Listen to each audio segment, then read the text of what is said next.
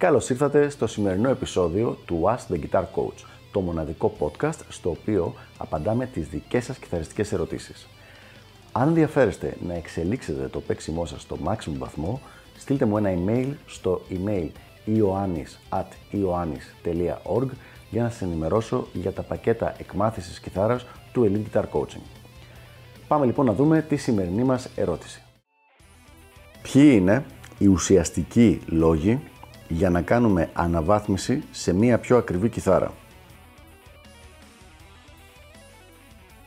Μία πολύ ωραία ερώτηση λοιπόν.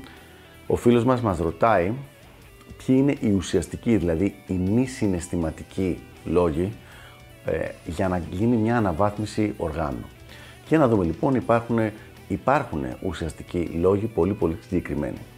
Ο πρώτος βασικός θα έλεγα ότι είναι αυτό που λέμε στα αγγλικά το playability. Δηλαδή είναι η άνεση με την οποία μπορείς να παίξεις το όργανο αυτό. Ένα πιο ποιοτικό όργανο που είναι πιο καλά κατασκευασμένο κάνει το παίξιμο πιο εύκολο το οποίο σημαίνει ότι και είναι πιο διασκεδαστικό το να παίζεις, το οποίο σε κάνει να παίζεις πιο πολύ ώρα, βασικό μέρος φυσικά της βελτίωσης, αλλά και πέρα από διασκεδαστικό είναι απλά πιο εύκολο, σε κουράζει λιγότερο, τραυματίζεσαι πολύ πιο σπάνια, τέτοια πράγματα. Οπότε ένας λόγος είναι αυτός.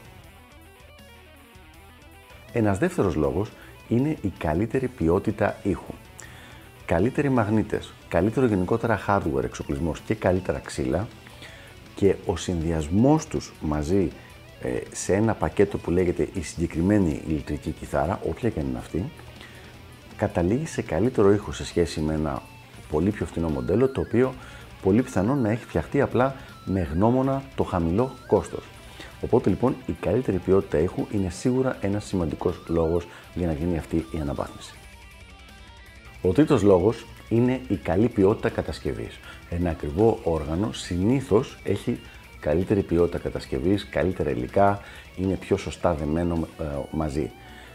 Αυτό υπάρχει συγκεκριμένος λόγος που το θέλουμε γιατί καταλήγει να έχουμε και καλύτερο ήχο, να έχουμε πιο καλή σταθερότητα στο κούρδισμα και γενικά το όλο όργανο να είναι πιο σταθερό. Να μην το φοβόμαστε ότι θα σπάσουν χορδές τόσο εύκολα, ότι μπορεί να φύγει καμιά βίδα, ότι μπορεί να αλλάξει, ε, να κολλάνε οι χορδές, ότι μπορεί διάφορα πράγματα.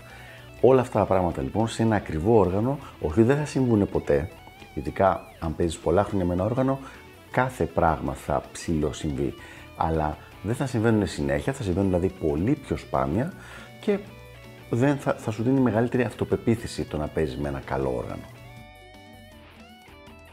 Και πάμε τώρα στον τέταρτο λόγο, ο οποίος δεν είναι και τόσο αντικειμενικός και ουσιαστικός, αλλά έχει σημασία και θα σας πω γιατί. Το να σου αρέσει εμφανισιακά το όργανο, το να σου αρέσει η συγκεκριμένη μάρκα ε, γενικότερα, δηλαδή να έχεις, να ακούς παράδειγμα τη λέξη Fender και να γουστάρεις, γιατί οι πρώτες κιθάρες που έχεις δει ήταν οι Fender Stratocaster όταν τις έπαιζε ο Jimi Hendrix, ας πούμε, σε κάποιο βίντεο. Ε, καθώς και να σου αρέσει αυτό που λέμε η αποδοχή του κόσμου όταν παίζεις ένα καλό και ακριβό όργανο. Αυτά τα τρία πράγματα, ενώ δεν έχουν μια ουσιαστική, πρακτική αξία από μόνα τους, δηλαδή δεν σου δίνουν καλύτερο ήχο η καλύτερη κατασκευή ή πιο μεγάλη άνεση στο παίξιμο, σου δίνουν κάτι άλλο πάρα πολύ σημαντικό. Αυτό που σου δίνουν, σου δίνουν την όρεξη να ασχοληθείς περισσότερο με την κιθάρα. Και επειδή είναι πάρα πολύ σημαντικό το να παίζεις αρκετές ώρες ε, και με αυτόν τον τρόπο γίνεται η βελτίωση, όσο περισσότερες ώρες και έξυπνα βέβαια, αλλά και οι ώρες έχουν σημασία, το να έχεις ένα όργανο το οποίο άσχετα με το αντικειμενικό θέμα συναισθηματικά το γουστάρεις και θες να το πιάσεις και να παίξεις είναι από τους βασικούς μηχανισμούς με τους οποίους θα βελτιωθείς. Οπότε λοιπόν έχει και αυτό σημασία. Μπορεί κατασκευαστικά να μην είναι μεγάλη σημασία, αλλά τελικά πρακτικά μεταφράζεται σε πολύ μεγάλη διαφορά γιατί σε αντίθεση με μια άλλη κιθάρα μπορεί να την έπιανες για 20 λεπτά τη μέρα, αυτή μπορεί να την πιάνεις για μια μισή ώρα την ημέρα. Και οπότε αυτό έχει πολύ μεγαλύτερο τελικό αποτέλεσμα. Αυτά λοιπόν για το συγκεκριμένο θέμα. Ελπίζω να βοήθησα και τα λέμε στο επόμενο επεισόδιο του Ask the Guitar Coach. Γεια χαρά!